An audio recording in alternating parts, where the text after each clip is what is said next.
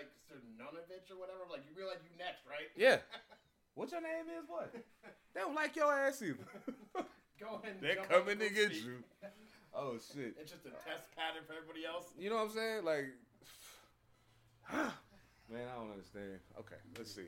Like, now, I, now, I didn't record all of that, but like the tail end of it, because like sometimes I like to put like just the crazy shit we be talking about before we start recording into the shit because Well, it gives a character. Yeah. That's a great way to start it off, though. Let's Yeah, no doubt. off on that vibe. Oh yeah, and then and then it kind of I didn't get you. I waited until you walked away before I hit record. I got you. I had started recording before that, but I erased it. I got you.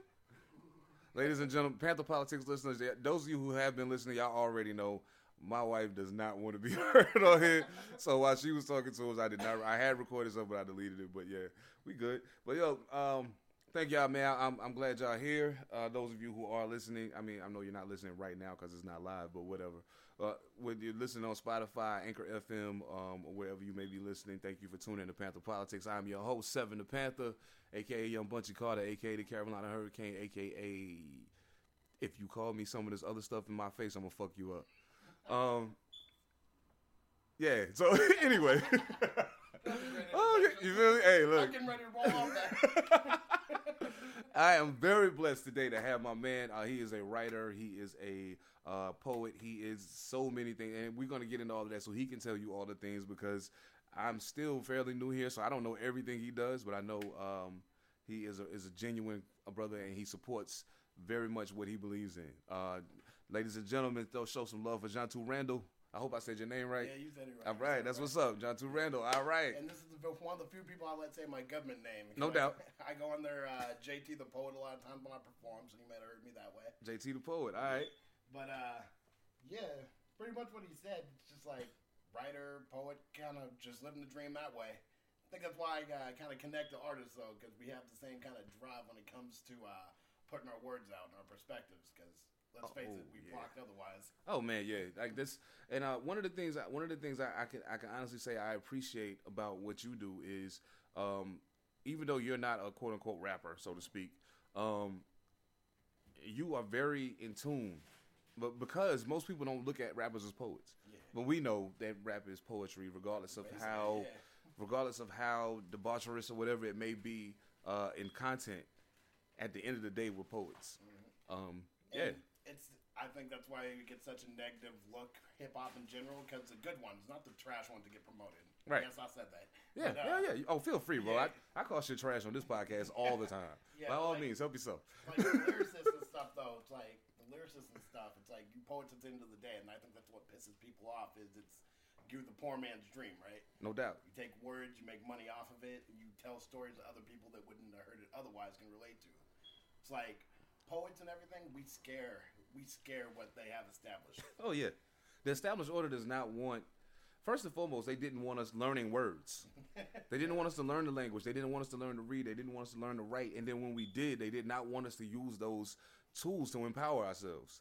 So now that we do it in such alarming numbers, um, they they have a genuine fear. I I personally, um, I didn't even start this off the way I wanted to, uh, but I'm gonna say it now. Rest in peace, Nipsey Hussle. Yes. Um, you are a prime example of what I'm about to say. Um, many people get the mistaken impression from watching somebody like Nipsey, who was a gangbanger, whatever.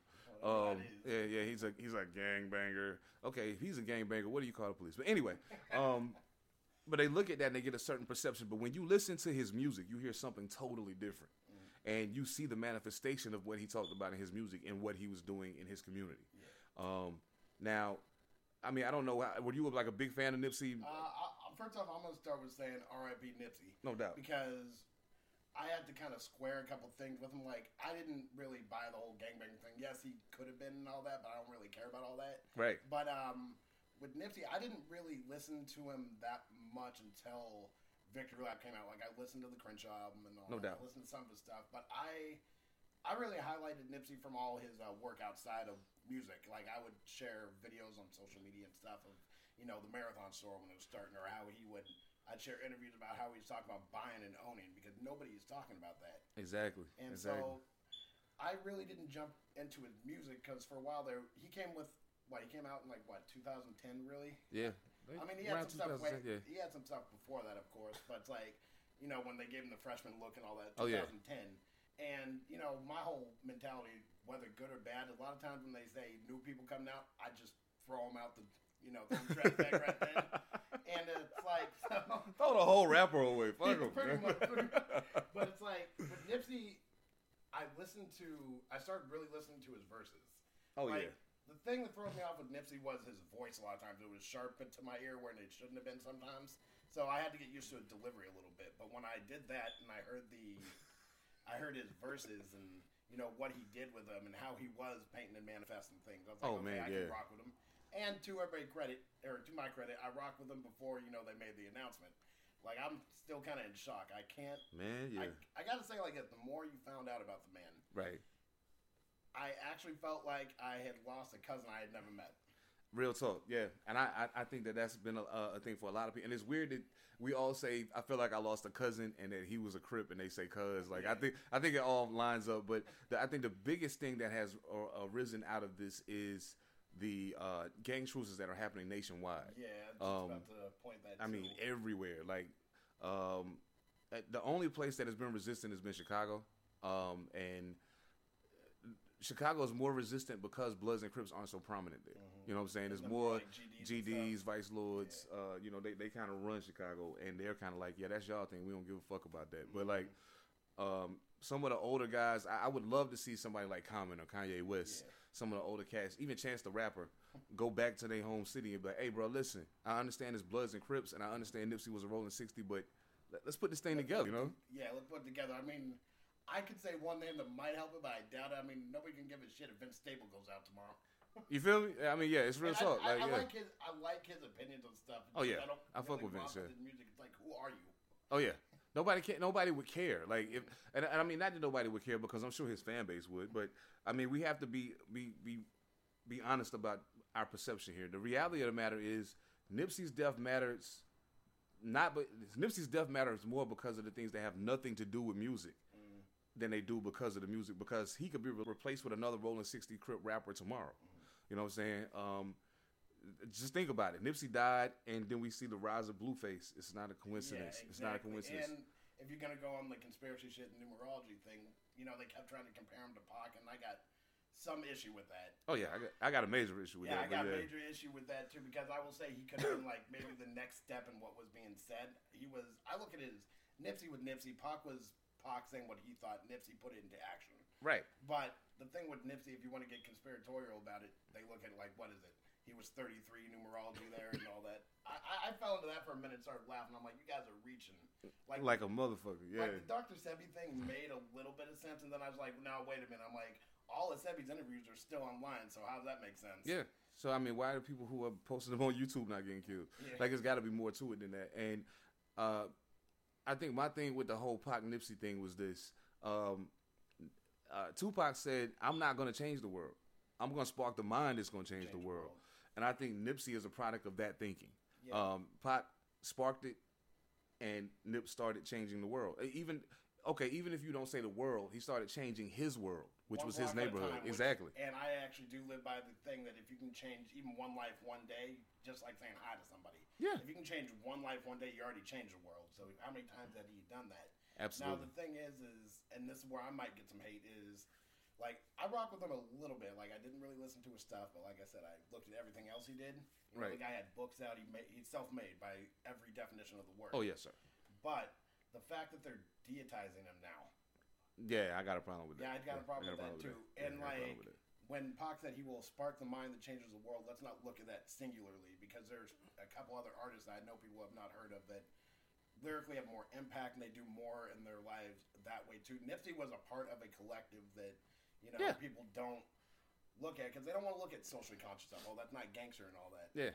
Uh, look at, I mean, I, I often say this, and I'm not just saying it because of the North Carolina collect, connection, but I'm saying, look at J. Cole. Yeah, Um, Cole does a lot for the community, not only in Fayetteville, but also in Raleigh, which is kind of ado- adopted as his second North Carolina home, as well as the community in Queens that he lived in while he was in college and when he got his record deal. So, like, um, but but people don't. I think the thing that people don't realize is that a lot of these guys are connected. You just don't see them together all the time. Yeah. Like you might not see Cole with Nipsey a lot, but they knew each other. Yeah. You know what I'm saying? They were cool with each other. Um, Kendrick uh, is from a blood neighborhood, but him and Nipsey were cool. Yeah, you know what I'm saying? It comes down to, and I truly believe this with um, just not even just hip hop, but you know, music in general is the artists don't box themselves in; it's the fan base that does. Absolutely. And I always say to prove that, I mean, and I'll actually admit the song was actually dope when it came out. Like, uh, they have not thinking about, oh, like Lil Nas X, is this country, is a rap? Well, let's go back to uh, Nelly and Tim McGraw. What was that? I mean, that kind of It was for a minute. con trap. Yeah, it was con trap. Contrap, that's a good one. But like I said, I think that kind of proves along the line of like, remember when uh, Phil Collins did that thing with Bone Thugs? Yes. Yeah, it comes down to the artists never really box themselves in, but it's the fan base that expects something. You got purists that ruin it. Why do we have to call it anything? It's just it's music. It's art. It's, it's an expression of that person's soul, and Consumers don't understand art, especially when they're paying for it. Oh, yeah, they don't get it, way. So that that goes to me saying uh, the I put up yesterday. Uh, they they they you know what I'm saying basically they applaud your dopeness until they have to pay for it, exactly. and, and them having to pay for it completely changes the perception. And now if it's dope enough for me to pay for it, now everything else has to be just like this. You know what? I feel you on that. it's like I was sitting there. I was sitting there. I was like, you know, I I write for the Wilson Block and I write for you know Ubo Mag and a couple other Wilson know, Block, what up? Yeah, I write for a couple you know online magazines. You know, I love getting my voice out that way as well. But as much as people are like, oh, your article's dope and all that, I'm like, all right, now I'm putting price on it. I got to eat off this. Everybody's like second guessing it now. I'm like, okay, hold on now. You won the interview last week, but now that I'm giving you a rate that I can eat on my time and all that, and they're like, oh, let me think about it, and I don't get you know a word back. I think what it uh, this is something that um, somebody said. You know, I, I've been told over time. You know, because I like a lot of times, a lot of the feature verses I've done over the years, I haven't charged for them. Um, I've charged a few people. Because I just literally did not know who they were, and I was like, "Bro, if you really want me to get on your record, you're gonna have to pay me because I don't know you." You know what I'm saying? But um, generally, especially if it's somebody I know, I won't charge them for the verse. You know what I'm saying? My whole thing is just make sure that my, my credit is there so that I can register with ASCAP so that, you know, if any royalties come from it, I can get mine on the back end. I'm not tripping about charging you up front. But people don't recognize the value in what you bring to the table until they see it do something for somebody else. Exactly. You know And what I'm saying? I don't want to come off sounding like a hater on that because you know at the end of the day I got the story. I got to tell the artist story, which is what I aim to do every time. Right. But and not saying nothing's out of it because I've gotten you know opportunity and other things out of it. You know, like come to this show, we can meet, introduce you to more people. So you know, I think rather than sounding like I you know complaining just about money because that is important, but I also look at it as some opportunities you got to run with, even if you don't see a dollar sign there. You may come out you know negative at the end of the night money wise. But you got this experience. It's all building towards something maybe three, four, five months down the road. Oh, absolutely. I there's uh man, it's a it's it's tricky being an artist. I, I I'm a, I'm gonna just say it's tricky being an artist because you have to. Uh, a lot of times, people will try to put a price on your integrity, and you know, and there's sometimes the price is so high you start to question yourself. Like, it, should I say no to this? Like, can I say no to this? But like, at the end of the day, you can. You can say no to it because you have to be able to look yourself in the mirror tomorrow and be okay with who you see. You know what I'm saying? Now, I'm glad you said something about Wilson Block though, because I actually wanted to before we get because I know we'll get we can go on that type of shit all day. But um, uh, I just wanted you know get a people a little background as far as what you do. I know you're a poet, but like and but you I know you write for Wilson Block and who else do you write for? Uh, the uh, Ubo magazine. It's uh, online as well. I don't have the uh, address off the top of my head, Okay. but um, I've written for a few Tacoma guys. Put it in there, so I use that as like another outlet as well. No doubt. But uh, the Wilson block, I always kind of go back to that because the editor that was the one who really, you know, kind of saw something in me. And just actually today, he messaged me, goes, We're looking for more articles and another opportunity. But he goes, You know, your writing's really good. I like how you can tell the story, even if it's not like necessarily an interview. I paint out like. The know- editor is Yeah, I paint. That's Michael Taylor. He goes by Big Uh, Bing. Bing Bing. That's it. I couldn't remember his name to save my life. Bing Bing. What up, family? Yeah, shout out to Bing Bing in Yeah. Pasadena, too. Yeah, no doubt. We had we had him up on All City Sounds uh uh, not too long ago, man. Oh, he, yeah. yeah, did an interview with him. Yeah, Yeah. absolutely. How was that? I got I got to ask. How was Man, Bing he's a Bing, character. He's a Bing Bing character is a wild Prince of the boy. Yeah, he's a wild boy. But like, it, it's dope because I, I actually met him at Washington Hall, um, in, in Seattle, um, at one of the uh, Legacy Fridays that my man A Sun does up there. So like, and, yeah, Bing Bing's a cool dude, man. Like, mu- much love to him. Okay, so and I and I know for a fact that you brought something in with you that I was kind of, I was kind of staring at a little something. I Yeah. wanted, to, you know what I'm saying? I We kept got- saying I was gonna put another book out, and I got another one, but I just had to uh, get this out. I had my first one, Transition. I was pushing that for years. Still, Hey. I'm still actually working on the audiobook to that. So, I, first off, I want to say for recording the audiobook, shout out to Taz Jones for helping me out with that. Taz, that what should up? be coming pretty Yeah. soon. Just got to finish the recording process. So, the yeah thing, I love doing that too. Just, yeah, just kind of rolls off. Yeah. Yeah, but um, Sound like you need a cough drop, nigga. Stop doing that shit. No, I'm just playing. that shit is dope, Taz. I'm fucking with you, bro. Yeah, but uh, no, this piece was uh, this book here was one I just wanted to put out in between one that I'm working on that's going to be like more socially conscious, which is kind of hard to write right now because I'm just pissed off whenever I try now. oh, I feel you. Yeah, that's. But uh, but this one I was between transition and actually meeting you in uh, real life. Shout out to real life. Shout out real life crown of kings in the building. So between meeting you, like all y'all here, Taz and everybody, and you know thinking about my next step, I just wanted to catch everything I could at the time. So I just wrote it all down, put it into a book, and I titled it, you know, "Caught in the Moment." Put thirty poems in there, and uh, actually reached out to. Uh, I'm in this um, forex investing thing as well, so I want to give a shout out to uh, Shael Rory down there in Atlanta, who actually helped me compile and publish the book. No doubt. So I want to give a shout out Woo. where it's due. No, absolutely. Got to do that. Got to do that. Yeah, because I had I have two copies of this, and the first one the color scheme was messed up and all that, and I was like, I don't know how to make it look appealing. So Miss Shael there, she goes, well, what do you want it to look like? So I gave her a picture that I took down at uh, the waterfront in Tacoma. I think Oh, this yeah. at Wilson Beach or one of the beaches down there or something. I took a picture and I just sent it to her. I was like, could you make that a cover? She gave this back to me in like 24 hours. That's dope. So That's dope. Eh, Man, you gotta have that because I mean, it takes um, the one thing that most artists don't understand, most creatives. I won't just say artists. Most creatives don't understand is there has to be somebody who un- who not only understands your vision, but is willing and able to help you bring it to life. Um, in that regard, I got to give a shout out to Jay Esco. yes, Um, I told him when I started Crown Chronicles, I want to do something different.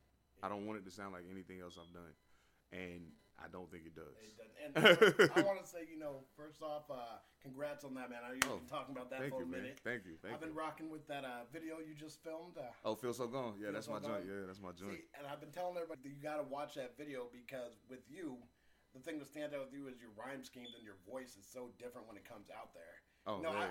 I can't stand. I can't stand uh, rappers who all sound the same in the sense that their voice is very high pitched and oh all yes. Oh so yes. I've always been gravitated towards like maybe East Coast rappers or something that are more gravelly voice or have something to say because certain words, certain phrases you say, it sticks there. You know. Oh yeah, yeah. I, we actually were. Uh, my wife and I were in the car, and it's funny because DJ Quik came on, and I love Quik. Like do she I, she does too, but like uh, but she does not like Eazy, and so their voices sound kind of similar. Yeah. So as soon as Quik started rapping, she was like, "Oh hell!" And I was like, "Wait, that's DJ Quik." She was like, "Oh, oh, oh, okay, I hear it now. I hear it now. Okay, but uh, I'm gonna get shit for this too because I kind of agree with your wife. I, think- yeah, the voice, man, Eazy. It, it, it all comes down to the voice. If I'm listening to it, I have to have it appeal to me in some way. Oh yeah, man, absolutely, And absolutely. besides, yeah. what was it? Cube wrote all this stuff anyway, so I go, Yeah. let's go to the source. I'm like, yo, Cube, Ren, and uh, Cube and Ren have great voices, and um, you know, yeah, it is definitely the pitch. Yeah, see, Ren and Cube have dope voices, and so I loved hearing them rap. And Dre may not write shit, but he has one of the best MC voices in the world. Like, he's absolutely amazing. So, um, you still don't get credit, motherfucker, because you didn't write it. But Now, anyway. that was all like what, like Hittman and Royce. and all that? Hittman Royce, and then like you know earlier it was Cuban Ren writing for him, and then uh, M's wrote for him, Jay Z's written for him, Nas, Nas is written for him, Ti wrote for him. So it's like, damn, all the dope rappers done wrote dope verses for Dr. Dre. I, So, it makes me wonder though, were those the verses you're like, you know what, I'm either gonna throw this away or just well, I'm gonna give give it to Dre. Yeah. but I, well, you know, still Dre Jay Z wrote that one, um, and that was like person, that I personally crafted for uh, for Dre. When you listen to it, you Now- can hear now- it. Yeah, because you can hear certain rhyme schemes. Yes. Like um, I, as a matter of fact, the first time I heard the song, I was just bopping, listening to it riding down the street, and I was like, "Damn, that sounds like something Jay Z would say." then I find out, like maybe eight months later, Jay Z wrote it, and I'm like, "Oh, no wonder that sounds like something Jay would say." Okay. And then you just saw Snoop. It should have been just Jay and Snoop, but that probably Yeah. wouldn't work dynamic wise. Now speaking, now speaking of Jay, uh, I'm glad I'm glad we said that actually. Um, there's been some uh, a little controversy surrounding his comments at Webster Hall. Uh, Webster Hall's I heard about reopening. that. He did the freestyle, basically shouting out Nipsey and what he was, been, you know, what he's been doing, and addressing a couple other things. And people gave him drama because he said, "Gentrify your own hood before they do it." Um, and people, people have a, a, mistaken concept of the definition of gentrification, Yeah, and that's the reason why they were salty. Yeah, I heard about that, and I just I had to clown that just because not what he said because I actually agree with that. No doubt. It's like it went the bar went over everybody's head. They wanted to think of it as one way, but what he was saying is, look who's gentrifying it anyway. You got all the outside people coming in and gentrifying it. So do what Nipsey did: take control, p- pile your money up, and buy up the property yourself. Gentrify it yourself. All he's saying, get your money up and Yeah. be in control of your own destiny. Don't be asking for bank loans from you know all these places that turn you down. But that actually gets me too because there's certain banks that you know nobody fucks with, right? Yes. But if you look at it, if you look at you know say the guy that owns a Citgo or something like that, and they're like, well, where did he get the loan? Yes, it sounds good on the surface, but keep in mind the people that give the loans to them are usually black owned banks or black owned institutions. But Absolutely. since you know most people don't have their paperwork and shit ready, they'll go to basically the next thing that you know complexion wise closest to it. Be like, all right, they ain't fucking with us, but we'll fuck with you. Let's make our money. You Yeah, absolutely. Have your paperwork in order. That's Absolutely. And I mean, there's a um, there's a. I think uh, I've noticed since I've been in Tacoma, there's a lot of buildings that are just empty, that that could be used for something. And I mean, um, I know for a fact from what I've learned since I've been here, there are quite a few people that live here that are from here who have made a very good living for themselves, who who really could come back and be part of re-empowering the community. And see, the whole thing for me is okay, say for instance on this street, boom, I, I had an idea, and I, I kind of still want to run with it. Um, and Courtney Courtney Love, who I interviewed last, uh, actually um, gave me, you know, you put the battery in my back to go ahead and do it. She was like, "Look, just do it. Like that, unless you know the people who live next to you, you don't really live in a community. You just Right. live somewhere, and there's other people that live around you, but it's not a community. So, I mean, as far as that goes, like I don't know what side of town you stay on. Oh, I'm uh, I'm actually uh, outside of Spanaway. It's like I'm in a like really small, small ass part of town. I I stay out like in the middle of nowhere because I actually prefer nobody know where I live. I feel you. But I feel you. um, I was when you were saying that, I was gonna ask, when's the last time anybody can say they were actually part of a community? When's the last time anybody really went out and talked to their neighbors? man, I I've lived in several places over the years, and I I can honestly say that it's been probably early two thousands. The last time I can say I lived somewhere and I really knew my neighbors like that. You know what I'm saying? And I that I even cared to attempt to know. Like a lot of times I'm just like, look, I'm doing my thing, you do your thing, leave me the fuck alone, I'll leave you the fuck leave alone. you alone. Don't Yeah. be calling on me. Exactly. Yeah. If you need to borrow sugar, go get it from them. I don't want to talk to you. But like, um, I think that's part of the downfall of what what what we're going through right now. The fact that we won't lean on each Well, other. It feeds You know what right saying? into the narrative that everybody runs with because we don't know each other. And this is granted just my opinion, but it's like because you know when you turn on the TV or you read anything on Facebook or just read anything right now, all you hear is fear this, fear that. Oh yes. Well, the fact that uh, it's like sinks in and it's sustainable to people is because it goes back to what community do you have? You don't know your neighbor, so it's going to be easy to say, "Oh, I don't know him. Let's fear him instead." Yeah. I guarantee, and I actually challenge everybody: take that neighbor that you you know clown on, because I guarantee they clown on you too. Oh, believe it. Yes. Yeah, Please so- believe it. But take one moment, just go out there and just say hi to them. You know, see if you can strike up a conversation. Yeah. You know, yeah, I may not be friend, but you'll be cool. You know, they at least be you know watch and see if anybody who shouldn't be there is coming near your house. And that's the and that's the whole thing. You can't have a neighborhood watch without a neighborhood.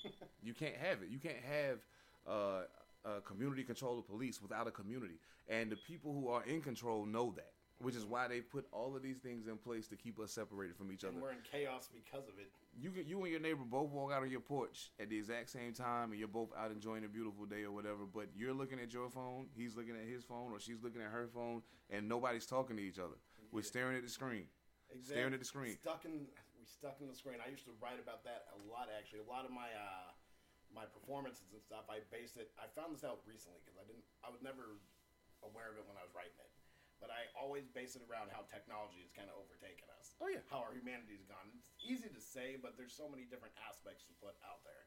And like you said with the phone, it's like I've noticed it too because I've noticed it with myself, and I've actually worked to get better at it. But I don't see people really keep eye contact for more than five seconds. You know what's crazy? There's people that I've known for 20 years that will send me a message on Facebook, that will comment on my post, that will like my picture on Instagram, that'll retweet my tweet, and won't fucking call me. Dog, the phone is still a phone. It is still a phone. You can still call people and talk to them. Like, when did talking to people become passe? Like, when, when did that stop being a thing that we do? Around, I'm gonna say around 2003. Yeah, really. It's like, Real shit. and I think it's a whole part of like, like I said, the conspiracy thing in me too. Get us addicted to the phone and rage on that, so we all become a, in a way, socially autistic towards everything else. Yeah. It's like I'll admit that I, it, you know, I've been affected by it. I, you know, I won't hold my tongue, so I say things that I shouldn't say in wrong times. I've had, I've had some talking to about that, but you know, it's. I think it's weakened us in a lot of ways. Yeah, I think it's completely weakened our ability to communicate in general. Oh, my blue, my phone hooked Your up to the car. Yeah, it just yeah. that shit's crazy. That she never says anything when she comes in here because she don't want y'all to hear her. My my wife went to get in the car. My Bluetooth from my phone was connected to it. It was probably playing Dave East or something. She did not want to hear that shit. So Oh man, you you, you be rocking Dave East? I love Dave, man. Oh, man. Dave is my guy, Yeah, yo. man, he's the Resurrection New York. Yes, sir. Yes, Have you sir. heard? Uh, have you heard that uh, album he did with Styles? Oh my goodness. Oh, Buster, I actually did a song with Beat Armada recently, and I said, um, what did I say? Yo, Kenny, dig that grave deep. They paranoid. I'm paranoid too. Word to Dave East. Calm about to slug 'em, beloved. And like, it goes it, that that line straight through, and then nobody. And then I came out the booth, and Kenny was just like, "Yo, that was crazy." And I'm like, you know how many people are gonna miss that? He's like, oh, I know, they're gonna miss it. Even people that are Dave East fans are gonna miss it. Why but do they sleep on Dave East? So I mean, I guess I mean to sum it up because you know the way that it's promoted, you got like two rappers or two, not just rappers. You got two people in general. They only put up at one time, so it's like Cole or Kendrick. But Yeah. you know, and I may be fucked up for saying this, but I always kind of looked at uh, Dave East, especially when he first came out, as more of like the hood Cole in a lot of ways. Yes, I- I absolutely, always saw like a- absolutely. Just hope you don't grow up them goddamn dreads. Let's hope you don't do that. Oh no, I don't think he's gonna like. Uh, I think the thing with East is the reason why he doesn't get promoted the way that some other artists do. I think, in my opinion, is because he's a lyricist. He's he not only is he a lyricist, but he does he does the style that they like. But but he's really saying something. It's not like I'm just doing this for the turn up. Like I'm really saying something, and um, that is the thing that to me means the most. Like I hear a lot of guys now. Like I asked um, Nike Unorthodox when I brought him in. Uh, I asked him like, how does it feel like being the odd man out when you go to shows? Because his music is probably closer to mine than, than most other people's. And whenever I go to a show, there's swag rapper, trap rapper, swag rapper, trap rapper, swag rapper, trap rapper, emo rapper, swag rapper, trap rapper, and then me. And I'm like, whoa, I'm the I'm the sore thumb in this Yeah, whole set like of hands right here. Yeah, why am I even here? I don't get it. But like, you see the astonishment on people's faces when everything else they've heard sounded the same, and then all of a sudden here you come, and it's like, oh shit, people still do that? Yeah. see, yeah, we still do that. That's hip hop to me, though. I mean, like, I'm not gonna knock anybody getting their money, even if I don't listen to it. Right. But it's like, like you said, you got trap rapper, swag rapper, which I think you know, swag and trap rappers like okay, one's flamboyant, saying the same shit. Basically. But yeah. uh, yeah, then you got the emo rapper. Thank you, Drake. but uh, you need a hug, light skin. the fuck. Anyway, yeah, yeah, I ain't gonna get into yeah, that. yeah. right I. I was almost about to jump on that too. man, But, uh, yeah. No, like when they see a lyricist, though, an actual lyricist that comes up there, I think they're just not ready for it because they've been conditioned to, you know, say, "Oh, this one's the hottest." Like, really, when, when's the last time you're gonna hear anything from Lil Yachty? Because he ain't hot as shit. Oh no, man. He's Yeah. uh, Little It's- it's Yachty's tra- run is over. It's uh, it's trends and fashions that we follow now. Oh yeah. Which is the thing is, is this isn't new. Everyone's like, "Oh, this is new." It may be new for hip hop, but think about it like going back to like the '70s or even the '60s or something like that. They did their songs the same way. If you actually listen to them and listen to lyrical breakdowns, I know it's weird to say when you're talking about like the Monkees or some shit. But it's like- yeah, but like you know, they had songs back then. You had lyrical people like I guess Bob Dylan. I'm not rocking with that. Yo, Dylan But- is fucking monster. I but- fuck, with, I fuck with Bob. Yeah, but I like you know, Bob. he actually he would write his stuff. Stevie too. Oh yeah. But the stuff that got promoted was stuff like, uh, "Oh, I like her. We're happy she hates me." It's like it's, Oh, yeah. it's all like real innocent stuff. It's like, "Oh, let's have fun. Let's have let's party." that was that era. So As much that era I- clown yeah. this one is funny to me. As much as I love Motown, um, Yeah. knowing that they had a machine for cranking out hits for these artists, um, it, it troubles me a bit. And then the artists who actually wrote their own material, or at least some of it, and they had actual substance, um, in the end ended up being the artists that meant the most. Like as much as I love the Temptations and all these other other acts, I love Marvin Gaye. Marvin, Marvin Gaye is my all time favorite Motown Especially after all that, I hate to say, because tragedy brings the best out of people. So No doubt. after after after Tammy Terrell passed, and he comes out of that and he starts getting into like inner city blues and you know. What's going on? Tell me. And I always shit. gravitate towards that kind of music too. Like um, one of my favorite uh, soundtracks and favorite movies actually, Dead Presidents. I think the soundtrack Yes. sells that movie. Yes. But it's like Freddy's Dead or like something like Curtis Mayfield puts out.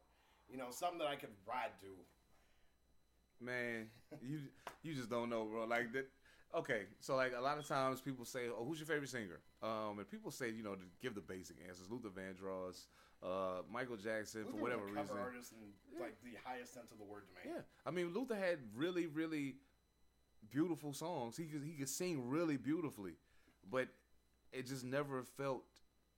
And I think part of it also the reason why I never could all the way connect with Luther Vandross's music is because I always felt like he was masking who he really was to be singing to a woman. Yeah, well, that came out in '94. Yeah, you know, and I, I just really always felt that way. So I was like, well, you know, I feel the song is a dope record, Yeah. and you sang it really well. I'm just not connecting with the song. I liked his duets more than anything. Like I, I didn't really rock with his solo stuff, but like when he would, one of my favorite songs he ever did was uh, "If This World Were Mine." Whew.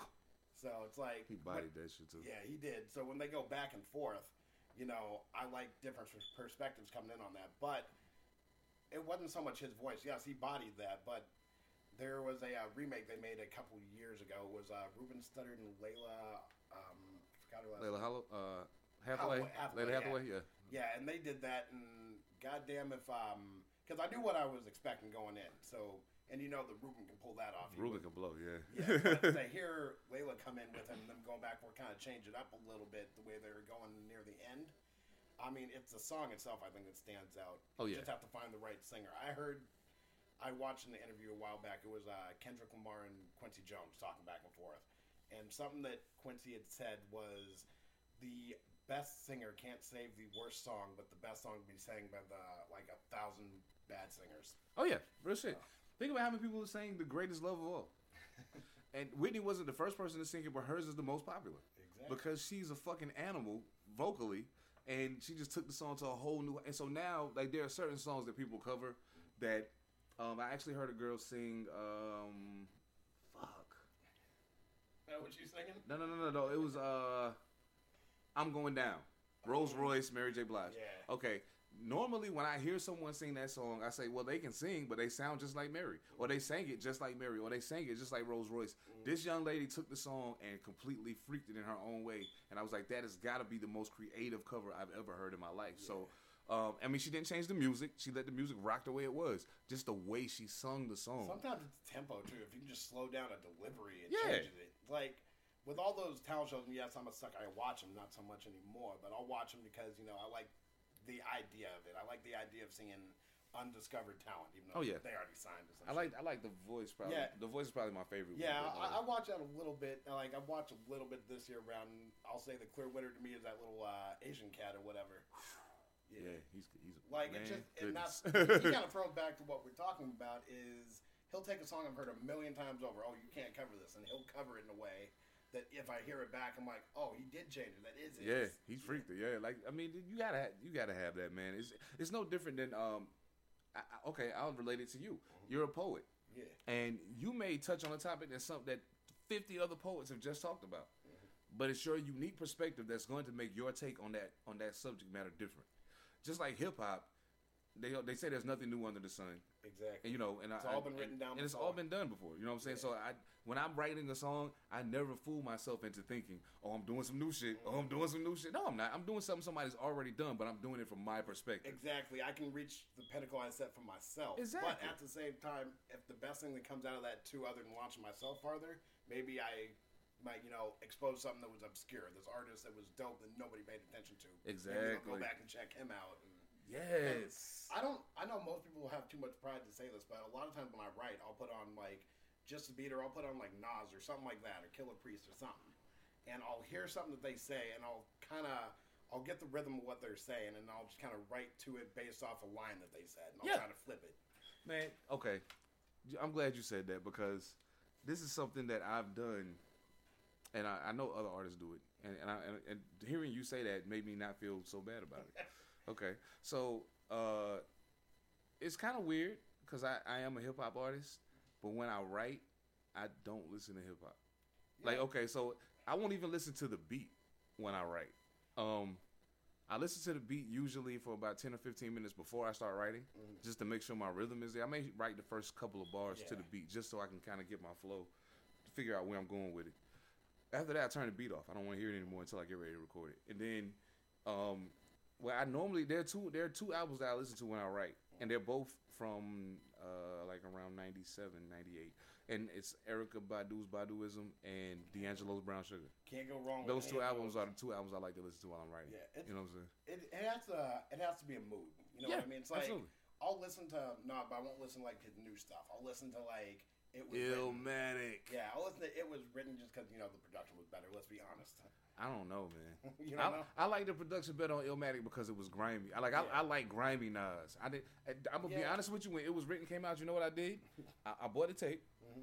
I listened to it once, and I put it away and said I never want to hear that again. Yeah.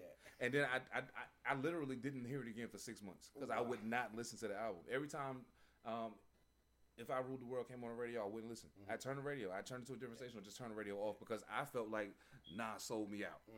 Um, and then after after six months was up, somebody was like, "Hey man, da da da." da." These guys kept going on and on and on about the album, and I'm like, Shh, "Man, let me listen to this shit again." I'll listen to You know what I'm saying? yeah, I'll listen to like Illmatic or something if I'm looking for verse structure because that's when I can really pull it out. Because the griminess of him on Illmatic was it was his verse structure. You know, I talk about Jerome's niece. She was shot down by you know. Oh, yeah. yeah, Oh yeah, yeah. So it's his verse structure. I'll pull out in that because yeah, it was grimy. They, did- he just had like basic you know backing instrumentals. Guess who got shot in the dome piece? Jerome's Jerome's niece niece. on the Yeah. way home from Jones, Jones Beach. Beach.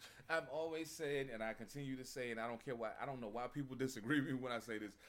Nas is far. Nas is like the bastard child of Rakim and Kool G Rap. For real. He has for the depth of Rakim, but he raps like Kool G Rap. He does not rap Talk like about somebody who got overlooked though too is Kool G Rap. Why didn't he not blow up when he was in the position to? Because he was. uh He had the misfortune of being in the same crew with Big Daddy Kane. Hmm. and you were not going to surpass Dark Gable at that point in time. like that, that's what he, that was one of his nicknames. You know what I'm saying? Dark Gable, the Prince of Darkness, like whatever. But like Big Daddy Kane was undoubtedly the star of the Juice Crew. Yeah. So I mean, uh, and then not only that, but you also had to deal with the Clown Prince, which was Biz Markie.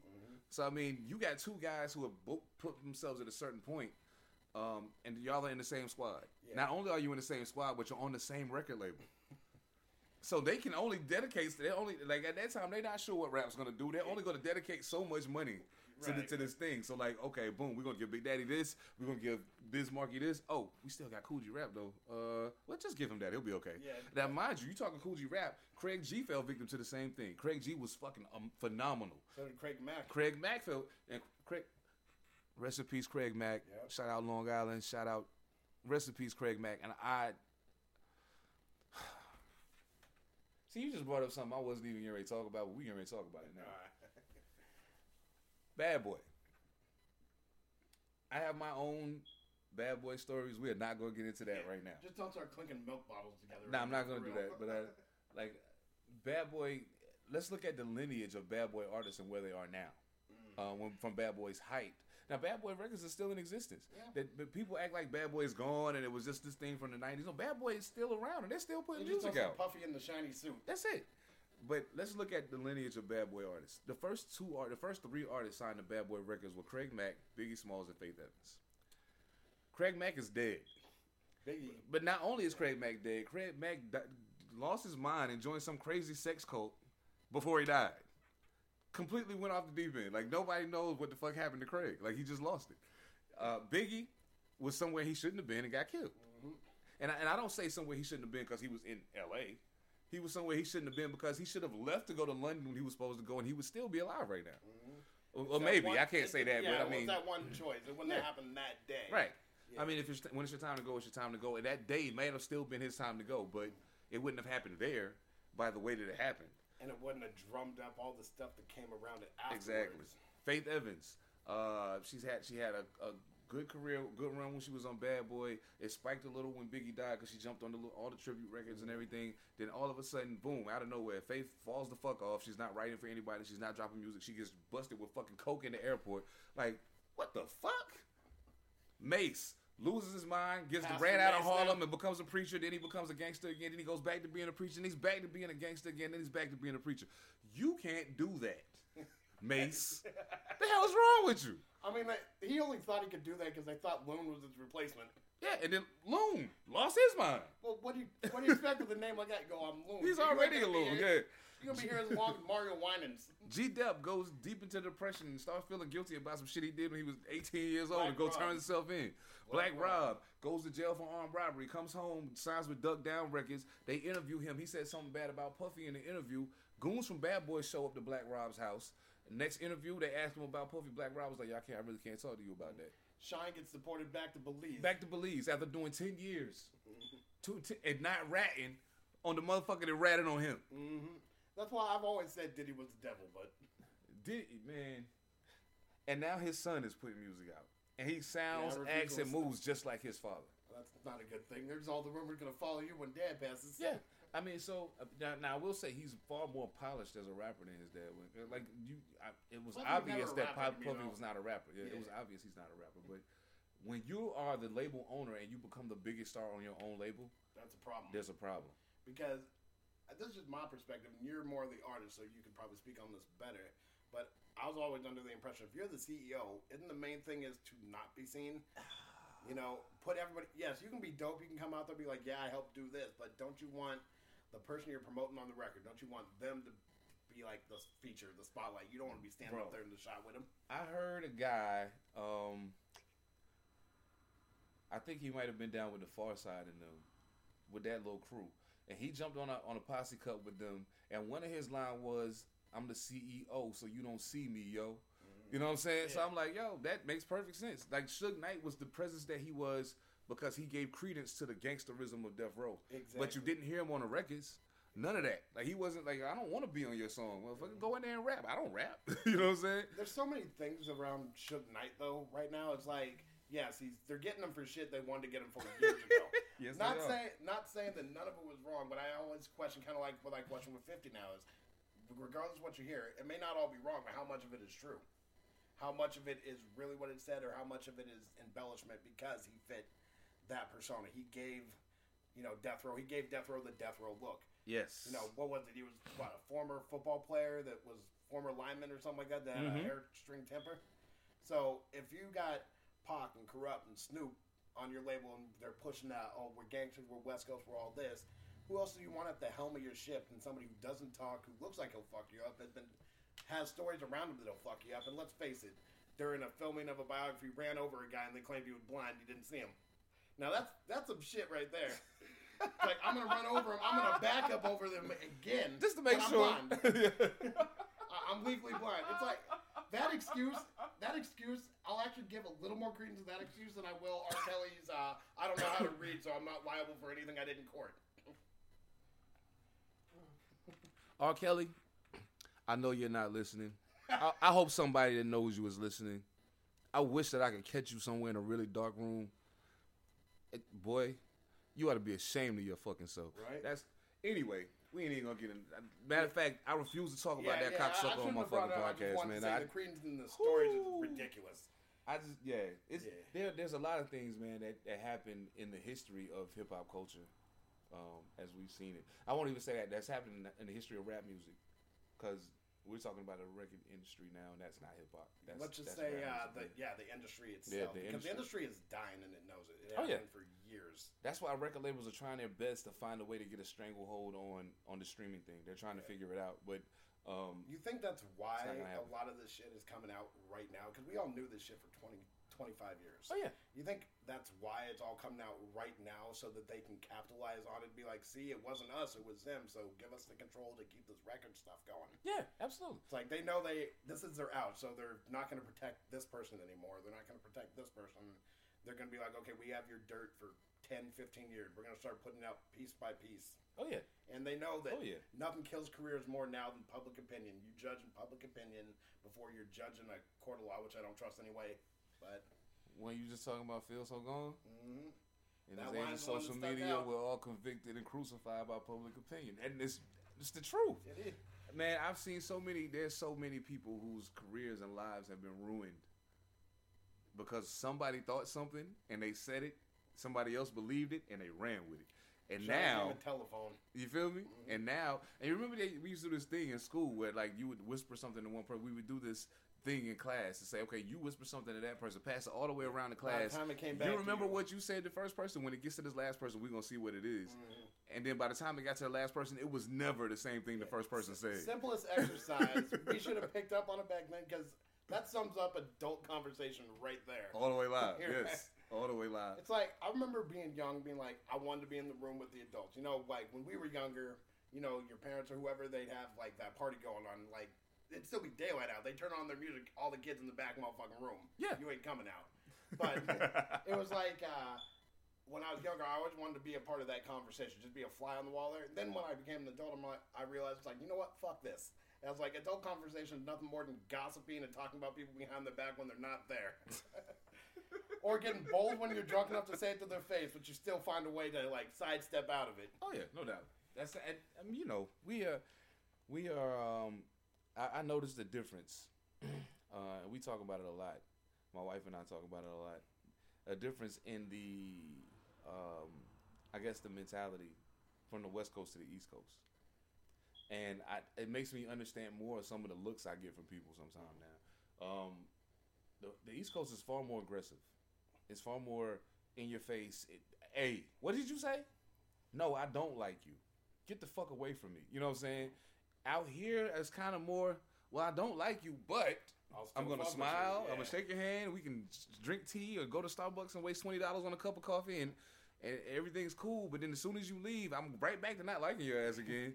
but Uh, and you know the whole passive aggressive thing is very big here, and it was somebody from here who said it to me first, and I didn't I didn't get it. Mm-hmm. But you know, um, now you grew up. I You're, grew up, uh, you're, you're I grew from up here. around here, yeah. Okay. So it's like, yeah, the and I do do the passive aggressive stuff a little bit, not to the point that like I want to. It's not like a conscious choice. A lot of times, just that's what I've seen. Conditioning, yeah. But Conditioning. on top of it, it's just like a lot of times I don't even believe when I'm saying it. Just like I don't want to keep this stupid conversation going. So it's Yeah. like, let me just tell you kind of what you want to hear. Again, again, why I stay to myself and nobody knows where the fuck I live. I feel you. I feel Like- you. It's like Man. Uh, if I have to deal with passive aggressive stuff, shit, or if I have to at least fake being around you, give me a place, give me my solace where you don't know where you can find me, so I can go back and just like chill and not talk to none of y'all. Hey man, you, you gotta have it. less It's, stress, less stress. That's all I can say. so I mean, I know you got uh, I know you got caught in the moment. Just that just came out. Now what what do you got coming next? I have uh, one that I'm working on right now, and it's uh, called uh, Battle Cry. I'm thinking of a title for it, but it's to be more socially conscious with all this shit going on right now. I want to kind of. I know I'm not going to say anything new, like we were just talking about, but I want to highlight like, okay, you shot or you choked Eric Garner out, you shot Trayvon, you know, and I'm going to bring up names that people don't realize because it happens to. It happens to almost everybody, but certain ones get hyped up because you know they can push something behind it right. but it's like I want to show how I want to speak to why do we think it's you know acceptable now that that shit can happen and there's not a problem with it. Now my whole thesis on that though is I think it's always been this way. Everybody got the camera in their social media now. Oh yeah. So imagine without all that, that shit was happening. We heard about that in the '90s and all that. That's why the Rodney King thing fucked everybody up Oh yes sir. because they saw they saw like six people beating the drunk motherfucker on the ground. What did he do? Yeah. Other than like drown in his pool recently, I don't believe that either. Yeah, I think it, you know. There's a lot of the thing. The, the biggest thing for me that I'm that I'm noticing now, in accordance with that, is despite the fact that there's so much coverage of everything, you see everything We're everywhere. it. It's, it's, to the, it's to the point now where people, yeah, they just they don't care anymore. It's like, it's an overload. The way I look at it is, it's like uh, it's like when you see a natural disaster, you know, because they have the videos on YouTube and shit too, so it lives forever. oh yeah, But it's like say like you know, for instance, like Hurricane Katrina or something like that. It's disaster porn because it's available online and the news runs with it twenty four seven. So you're desensitized to it. So when you see the uh, see uh, you know a black man shot down for nothing, or you know one choked out and killed for selling cigarettes, it passed. You know it's just one story in the day. That would be a huge story. Ten something years ago, we'd be on it for months. Oh yeah. But now it's like, oh, it happened ten in the morning. Oh, that's sad. And by three in the morning, there's like six or seven other fucked up things we're mad about. Oh yeah. It's overload. But Yeah. it's also like we say how they conditioned everything because we don't focus on cops and stuff like that either. Because you got shows like Cops or Live PD, whatever the fuck that is, something that justifies the shit that they do, so nobody questions it. So everybody forgets, you know, I have rights. When you pull me over, what the fuck you pulling me over for? Yeah. You know, they know they can get away with it. They're murderers for hire, and I'm saying it. I'd say that they are community mercenaries, and I use the term community very loosely Yeah. No doubt. because if y'all read, you know, something besides what's on your Facebook feed, you know, search even opposing ideas. But there was a story I read not too long ago, and I'd read it a couple years earlier, but they rehashed it. Okay. Is the Supreme Court literally ruled that uh, to serve and protect is not a policy. It's not a policy of the police. Yeah. No doubt. Hence, everybody wondered why they took to serve and protect off the cars. Because that's not their thing. They're there to protect the financial interest of the community. And who is that? They're protecting big business. They're protecting, you know, Bill Gates or something like that. They're Oh, yeah. protecting rich people from everyone else. And you, and that and that is even um, that's been a, a cyclical a cyclo, Cyclical. cyclical Cyclical. thing um, throughout American history, especially um, even from from as far back as slavery. Like it's it's kind of like okay, let's keep this here. And if we if we give them this, give them this, give them this, give them this, give them this, give them this, give them this. Now, now after the slaves see the other slaves killed and so forth and so on so many times, Mhm. At one point, the first time they saw they grouped together and saw a slave get killed, some of them got scared, some of them got angry and wanted to run. By the tenth time you see it,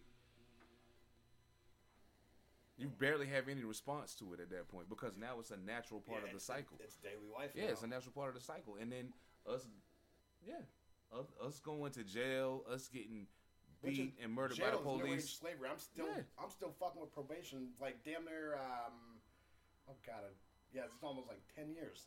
It's like, and it was for a fucking DUI.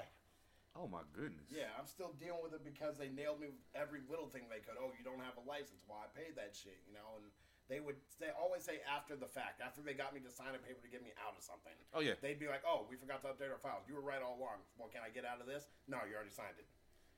So it's like, you know, it's when it comes to the court system in general, the justice system, The just in general, us system. yeah. just us system. Yeah, it, it's slavery part two because what people do not want to address, even though they're starting to, is making people uncomfortable.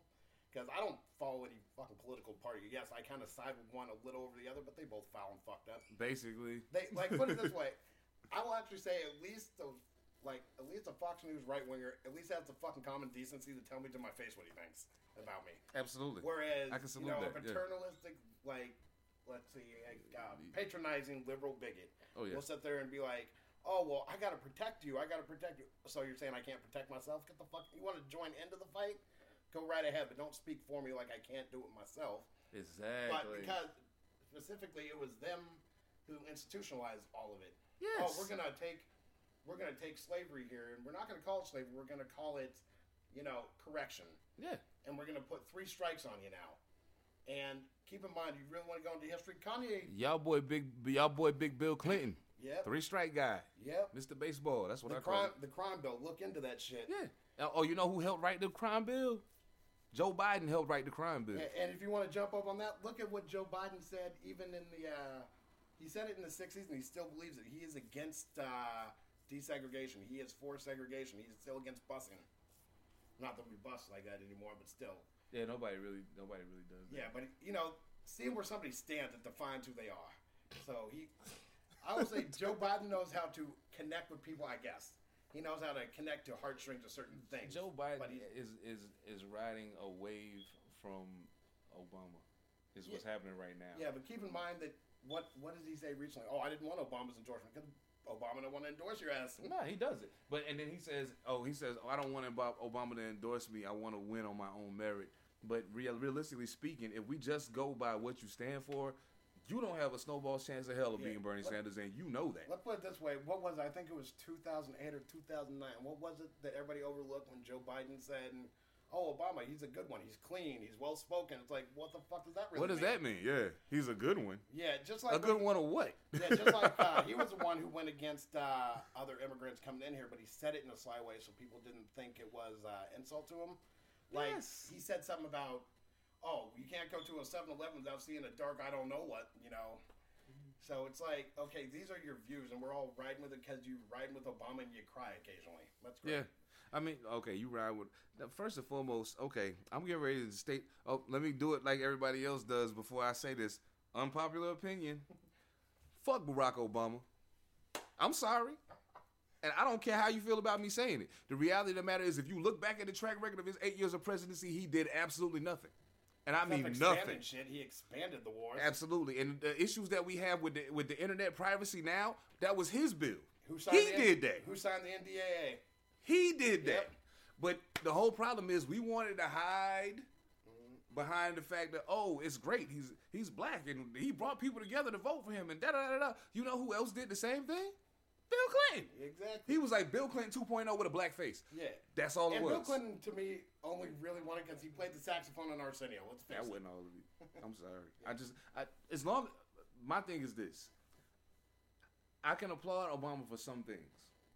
I, I love to hear him speak. For Yeah. one, I love to hear Well, him speak. isn't that refreshing considering what we have in comparison now? Yes, I love to hear him speak. And It's I, bore me, bore me, motherfucker. Just bore me now. but the thing for me is this: considering what I hear you say when you speak, Mm-hmm.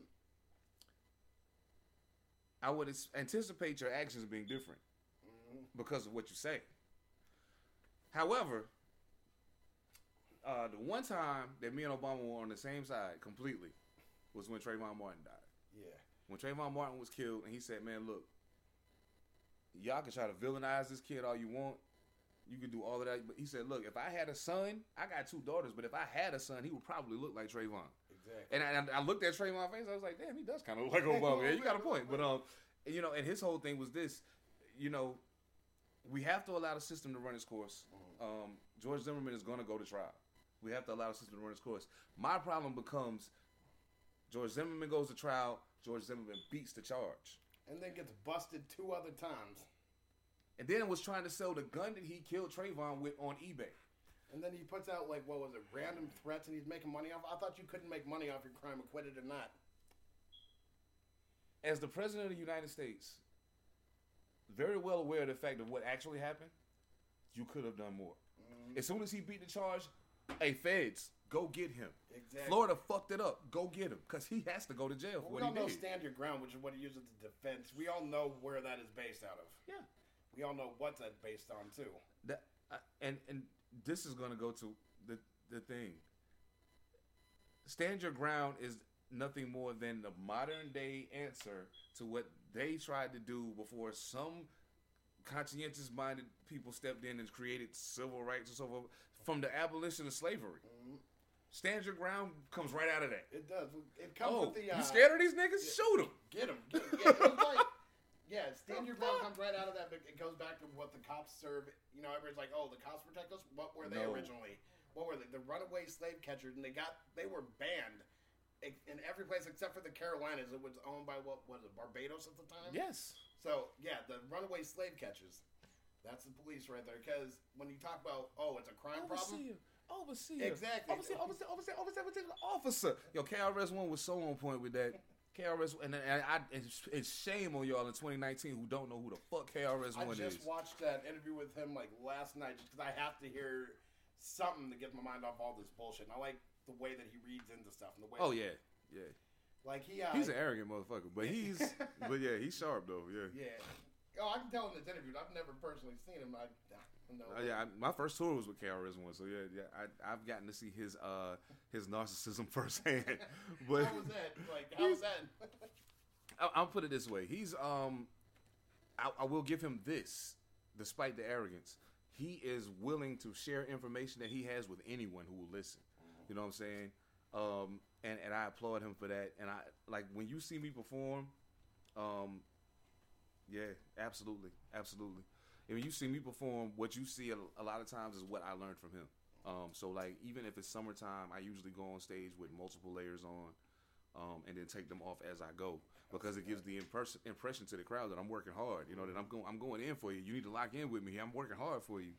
Um, but yeah, that's like and um, you know we we see the officers, and like you said, it's been stated serving and protecting is not is not really their job. It's not even in their job description. Nope, they're there to protect the investments. Yeah, they they protect. Why do you think ninety eight percent of the laws on the books are property laws? Mm-hmm. They're not for people. And they're to that, protect property. And that brings up the question I've always asked: Who owns property? If we were such a free place. Then why are there like thousands and thousands of volumes of laws on books? Oh my goodness! You're the hey. freest you can be, but there's a property crime dash seven three whatever. Take take criminal justice classes, please. Even if you don't major in criminal justice, if you don't take the class, get the book. You can go to the library, get the book, and study it on your own. In fact, I'll, I'll say learn the law where you live. Mm-hmm. Learn the law somewhere you intend on moving. Learn the laws of this country that are enacted federally because you need to know when you are being charged with something that is not something that's illegal. Because trust and believe me, there are people in jail right now that are charged with crimes that aren't even crimes. Exactly. And also look at one thing though too, because the reason they push ethnicity and race, the reason they ask it when they book you and all that other shit Look at the legal definition of what black is, and you'll see why the problems exist. And I found that out. I found Thank that you. out in court myself because you know I'm ambig- I'm ambiguous in every way. Like you know I can fit like four or five different cultures. I, I kind of play that sometimes, but but when I was in court, I had uh, and thank God they I won this part of it. But you know they fucked me anyway. But I won the part of it because basically the cops or something didn't show up. Something happened. They didn't have certain evidence, and they had tape that went and showed something other than what they were saying. Well, when they asked why they pulled me over, they literally put down in their documents and couldn't back up that oh he's on probation. So yes, they could fuck with me, but right. the reasoning was oh we saw a t- car with tinted windows. We saw a dark skinned dude. So we, obviously it was a, they said the word, and they're like so we could look at. it. I was like well doesn't that just throw it out right there? But knowing that if they if that's what they saw when they looked at me, I looked into the legal definition of what black is, and I looked into the legal definitions of why they put it, why they present it in a certain way. Because Kanye may be an idiot, but he was not necessarily wrong. He just said it wrong. The Thirteenth Amendment said you couldn't be a slave unless you were in some form of corrections. And right. it also did not give you citizenship. So let's get that out there too. Yes, this is. Hey man, look, there is a large cross section. Of, okay, listen, I'm a hip hop artist, and hip hop music is bringing so many people together right now. Let's not waste that. Exactly. Um, we did a reboot of Self Destruction. It's uh, about to come out on my man uh, Dre Yard's album. It was actually first on my brother uh, Rem Still and my and my and my nephew Chris Bars. Their album, their group's called FAMU, um, and it's got myself, uh, Lyric Divine from Seattle is on it. Mm-hmm. Uh, a couple of rappers from North Carolina, um, some cats from overseas. Um, nice, you nice. know, and it's like an international self destruction. The dude who made the beat is from from across the sea. So like, um, but the whole point was not just to redo self destruction because it sounds good, to redo self destruction because the basic premise of that record is still as prevalent today. It's still as relevant today as it was then, if not more so relevant now than then because we have brand new ways of destroying ourselves now. Mm-hmm. Technology has given us a whole new lane to destroy ourselves. you know what I'm saying? And then um, I think the op- I think time. the opioid addiction is out of control. Um, you know, we're losing young people, mm-hmm. and the, the, the thing that people don't understand is if we, the younger we lose them, the more trouble we're in. Young people constitute the next generation of leaders. Exactly. But if you have them drugged up on the, from like birth, and this was happening when I was young. I remember, you know, you have to have this shot, you have to have this shot. I'm not an anti-vaxxer by any means because you know what? It's science. You know, get you know, get a vaccination for a cold or something. I don't, I don't care. You, you know, get it to get some diseases away. You know, hence why you know people that don't do the vaccinations. And here we have measles again, even though we eradicated it 25 years ago. Right. But now we have 700 cases today, which is astounding. But but I do get some of that argument. It's like, well, why do they have to have this? Why do they have to have that? You know, at least break it down in the way that you can explain it to people because I do see their suspicion when, you know, went from when I was a kid, you had to have six, and that was a little much. Oh yeah. You had to have six, but now it's like, what, 36, 37? Yeah, now? it's a whole. I, I did not vaccinate my children, and I will say, and beyond a shadow of a doubt, that neither of my three children has ever been extremely sick in their lifetime, mm-hmm. ever. And I and I, and- but then that also goes back to some other things. If you're not going to vaccinate your children, then you need to make sure that their diet is a certain way.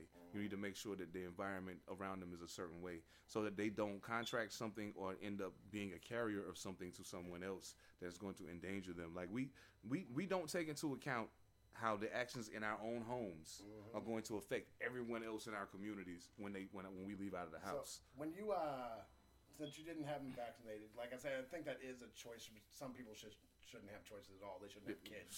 But um, some some of y'all definitely don't need children. yeah, but um, since you didn't do that, is it like are you more conscious of what you feed them or how Oh you yeah, yeah. Because well, see, the the good thing about that was, um, like I'm not, by by no stretch of the imagination am I a healthy eater. I'm not even going to pretend like I am. Um, but my wife is very health conscious, and she always has been. And then like certain things happened to her physically that made her have to change her diet. And when she did, she basically because she bought the food for the house and she cooked the food for the house. When her diet changed, everybody's did. Um, do you feel better from like the stuff she cooks? Like, yes, yeah, absolutely. yeah, I can feel the difference. Like, um, the I still like to go diet. get my. I still, you know, I still got to go to you know uh, Frugals and get my burger, or Yeah, go over to Frisco Freeze and grab some. You know, Fr- Frugals, man. You going where I go? Hey. Right by the dispensary, I go. you feel me? Yes, sir. hey, you know, hey, I I just want to say real quick and interject real fast. I feel sorry for you people who live in non-legal states. You know, I really feel sorry for y'all. And I mean, it's not just about the weed. That's not the reason why I moved out here. It is a part of the reason why I moved out here, but not the whole reason. But like knowing that the, um, I, I was laughing about this with D Sloan and them when they came through their interview, man. Like, cause I was like, bro, when I first moved out here, I still had my North Carolina mind on, so I'd be smoking. And if the cops come rolling up, I'm hiding it behind my back, trying to blow the smoke away and fan. And everybody's like, "Dude, what are you doing?" And I'm like, man, I still get yelled at for that because I can't trust cops for shit, and I've been "Nah, here. B, I can't." It's like, nah, nah, I'll cup my hand Yeah, and shit. I don't trust y'all. I know it's legal, and I still don't trust you. Mhm. But like, I, you know, and I think it's pretty soon. Uh, I actually saw something yesterday. I'm not sure if it was factual, if it was fake news, but they're saying by like in July they're thinking about make, having a vote to about um, going ahead and making it legal federally. I've seen that. and They're gonna have to because Canada did it. Yeah. Canada already did it, and Mexico, I think, did it as well. So when you got the neighbor to the south who you demonize, Yes. and then you got the neighbor to the north who you kind of demonize. Yeah, that you So- flip the bird to every chance Yeah, you get. can't, but you can't have one where it's like it's legal in this state and it's illegal in this one, yet it's legal up north and it's legal down south. So, and besides, it's a fucking plant. Name one person who died off that alone, because you ain't gonna find it. it's not gonna happen. No. I mean, the worst that's gonna happen with some of the weed, and there are some really strong strains. The worst that's gonna happen, you're gonna freak out for a minute and you're gonna pass out. Yeah. I'm talking to all you dab heads out And there. eat Yeah. lots and talking, to all you lots. da- I'm talking to all you dabbers out there because I did that one or no, I did that twice, and I just gotta say, fuck y'all. Yeah, I dog. I'm gonna tell you something. I okay. I, I'm pretty sure we had this conversation when, when you did when you interviewed me from Wilson Block. When I first moved here, I pulled up in Seattle on a Wednesday on a Wednesday evening. Um, it, matter of fact, it was Wednesday, May the twentieth. I want to say, or May the nineteenth, two thousand sixteen. So. Shit, so we almost on the anniversary of this night. Yeah, no doubt. It's I'm al- I'm almost at my three year mark right now. But um, like the whole the crazy thing the crazy thing for me was, okay, so a week later I'm on the road with Raz Simone and and Macklemore going on this tour, and and this is crazy to me because I'm like, damn, I've only been here for a week. So it was technically March the 23rd. March the 23rd was the day that I got here. Uh, I mean, no, I'm sorry, I'm tripping. May, May the 18th. Yep, May the 18th. May the 18th, 2016. So on May the 26th, 2016, which was the following Thursday, I was in Portland. After the show, we in the parking lot, me and all the homies from the village hanging out, and they're dabbing. I have never hit a dab in my entire life. So, you know, I'm big dog. I've been smoking for a while. I You think know? I'm the shit. Yeah. Oh man, I walk over there. They're like, "Yo, Sev, you want to hit this?" I'm like, "Yeah, fire it up." First of all, I'm looking at how they're setting the contraption up. I said, "This kind of makes me feel like a crackhead, but I'm gonna roll Yeah, that's, with it." that's what I'm about to say.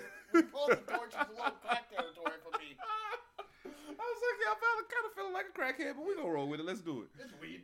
yeah, you know, it's weird. Fuck it, I'm not gonna trip. So then we did it, and um, I hit it, and I'm hitting. Man, the next hell, thing I know. I was coughing for the next two and a half hours, and I could not stop, and I was so high that I looked around and everyone was like, "Your faces are all sliding off of your skulls. Leave me alone." I'm going to the car. I go sit in the car, and then all of a sudden, the, the guys riding with me hop in, and they're like, "Hey, man, it's time to go." And I'm like, "There's no way I'm driving like this. It's not happening. There's no way. We just get ready to be here for a minute." So luckily, neither one of those hit. Neither, neither one of them hit the dab, so it was all good. So one of them could drive. But man, oh my goodness, that was, bro. I was so freaked out. I was like, yeah, I won't ever do that again. Yeah, like I and I've, said- I've stood by that. I've done dabs twice.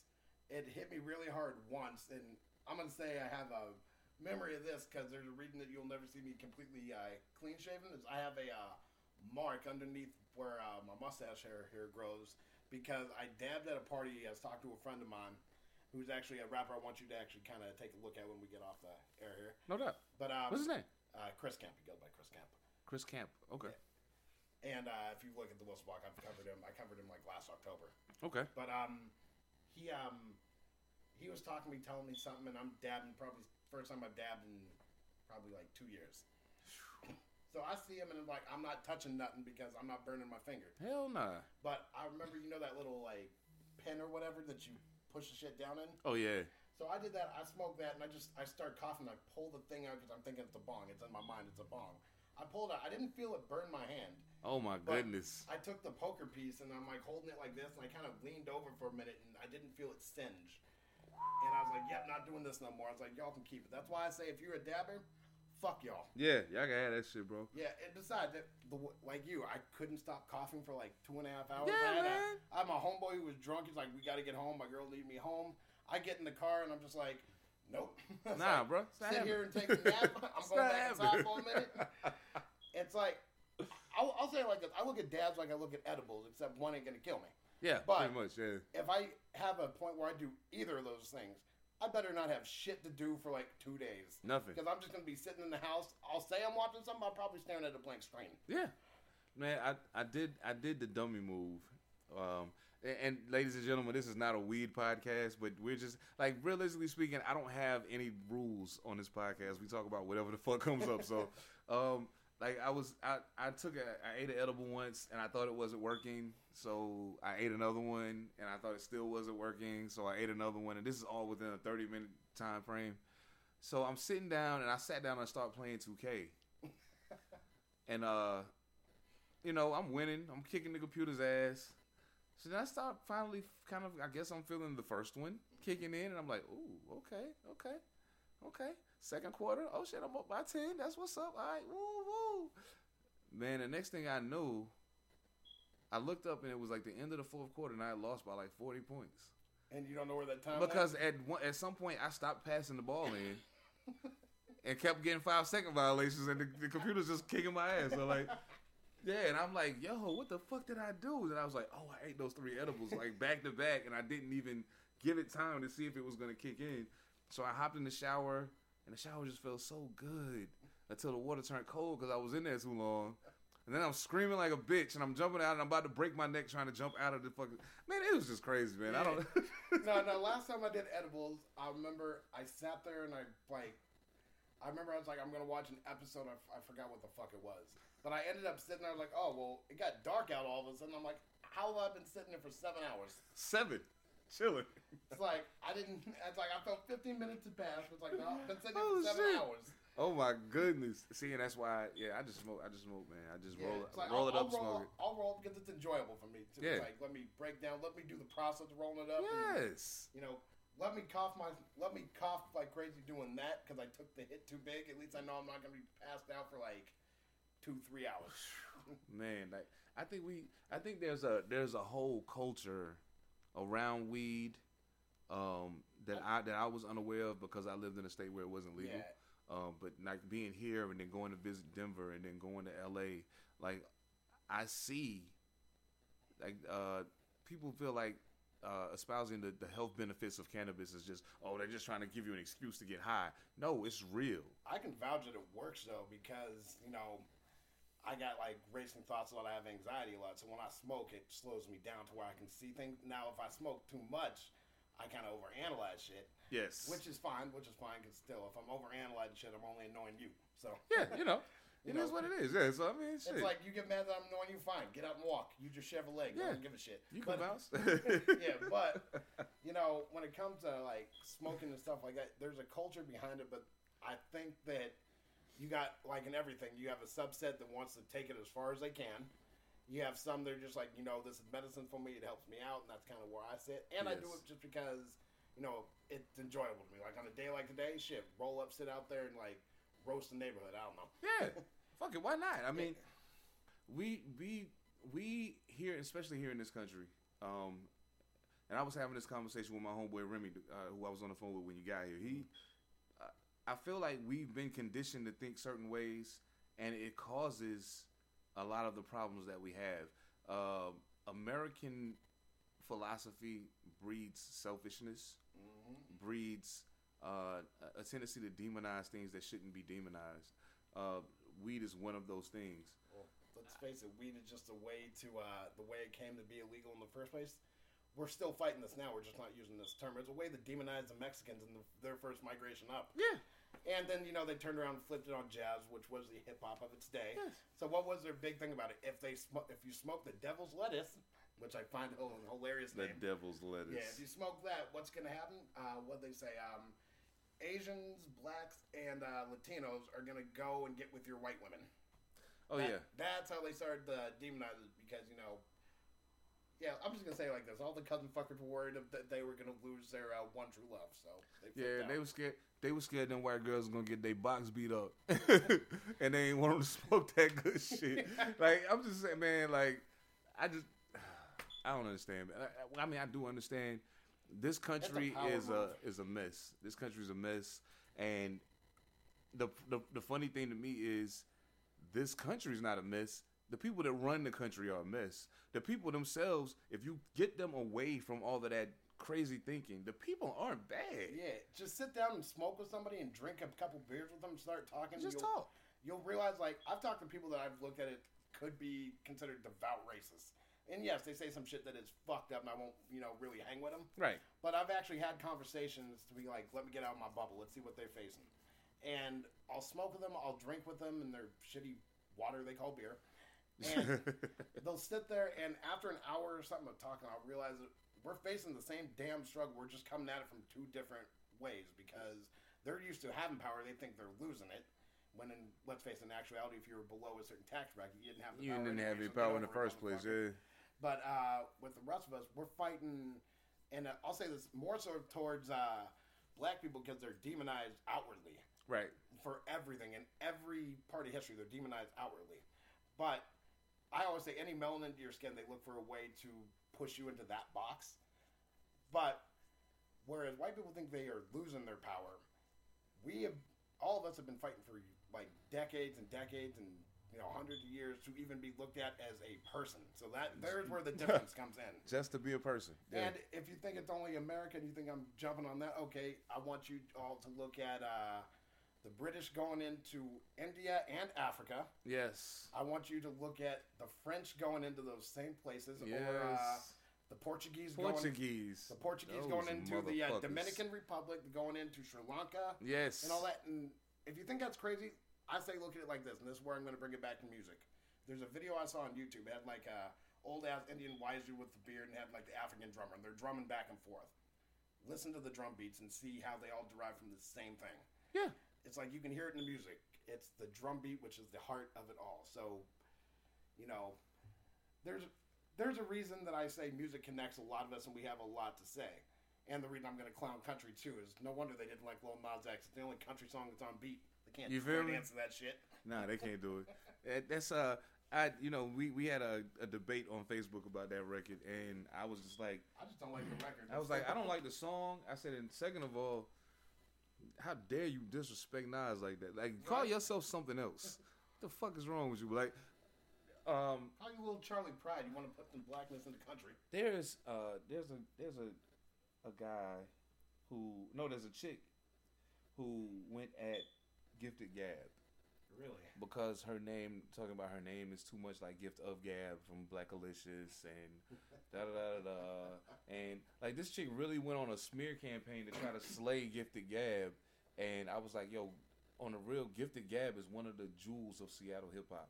Right. like there's no even though she moved she moved to Cali but she's Seattle all day every day. So like you have to I, I I think what happens I think we have a tendency especially as a culture in hip hop because of the clout chasing and because everybody wants to be the popular person that said it first or the person who gets the most popping for saying it we have a tendency to target people who've done nothing wrong. And um I have no I uh, have no objection to you uh, going after Blueface. He can't rap on beat, and he's trash. Yeah, at the same I ain't time, mad at that. At the same time, Silk the Shocker could never rap. Silk the Shocker either. couldn't rap. Silk the Shocker, Blueface, same guy. Yeah, pretty much. Just Silk different time. little- Silk got a little better. He rap on beat now. Yeah, he still ain't saying shit, but I mean, at least he's on beat. Um, I saw a meme that killed me. It was like Blueface. I sent my part. Them. We didn't even send the beat yet. like, and I'm like, yeah, that's. It sounds like that's what really happens too. Pretty But much, pretty much. It's like, and you know what? If they didn't, if he didn't want to be known as that, I'd say fire your engineer. He could have made you sound like you was on. you know, of course, they it's probably possible. thinking ahead. They probably thinking ahead. It's like, nah, then we got to get him out here to do it live. It's gonna make us. he's still not bad. gonna be on beat. Yeah, so we can't fake it in the studio. oh man, that is awful. All right, so who like who are you who are you listening to right now? Like who's Uh, who who you? some, to prove that uh, hip hop had gone international, I've been pushing this guy for a minute. I actually did an article on him that I uh, it's in the Wilson block. The uh, issue just came out today, so we're on our hundredth issue today. So that just came out. Woo, Wilson Block.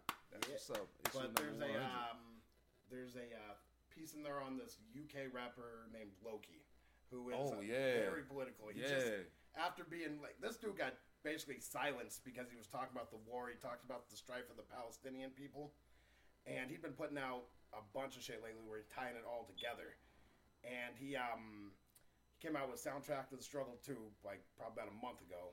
Finally put it out there. I've been rocking that a little bit because that proof that it does go global. no doubt. And to case in point, uh, the Lowkey there himself is in the pa- past couple of years. He did songs with uh, Young Noble and the Outlawz, a couple of them. Hey, outlaws. Yeah, Outlawz. Oh man, I love those guys too, man. Like, yeah, like he, uh, yeah. Just I'm into more of that conscious stuff, and I kind of like the it's somewhat aggressive now. Like uh, a song I've been listening to a lot called um, it's called um, "History of Human Nature" or something like that. Mhm. It's a song they did, and he's talking about like Ibn Sina and all the uh, all the Arabs that we overlooked. That before them, there was no scientific thought because what was it? Uh, Galileo and all them took it from Ibn Sina, who came thousands of years before him. And if you want to look at it that way, he also points out that the Chinese came out with the printing press and all that at like a millennium or something before.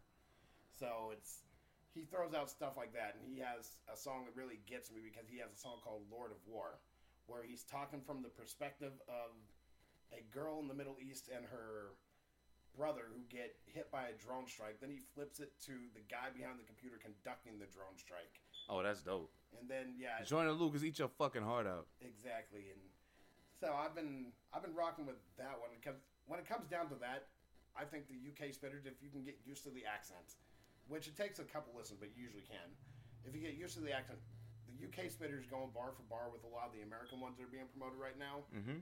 US would get washed. Oh yeah. Oh Just straight up. He Oh, yeah. actually put out a song called "Return of Lowkey," where it's just him for seven minutes spitting as fast as he can and just throwing out all these bars on it. He has this bar. It sounds corny as hell unless it's in the right context. Where he said, um, "What was it? It was um, he goes." I'm rocking out of here, but man's not hot. I got more genius bars than a laptop shop. Oh wow. You know what? I, yeah, I'm about to tap in with homie. I gotta hear that. Yeah, like Yeah. that's dope. That's no, I was listening to that because like I was writing some of this shit, right? Because like I always listen to that kind of stuff because I want to be more socially, not even more socially conscious because I've always kind of looked at things a certain way. Right. But like when it comes to me as an artist and when I write this stuff, is this allows me to say things in a certain way that I can't put into words on the spot. Right. Like I'll say it and they'll be like, "Oh man, that's fucked up," or I'll say something that'll be taken a different way. So I'll write it down and put it out another way, and then you all feel it, which I find hilarious. But it's it's cool. But it's like uh, like I'll do something like shit. Um, I'll do like one really short one. You're right. Yeah, Yeah, yeah. absolutely. Yeah, so this one just like caught in the moment. I didn't put a date on it. It's called Into the Abyss. And I said, uh, we live in a time where we know we're all they're always watching us.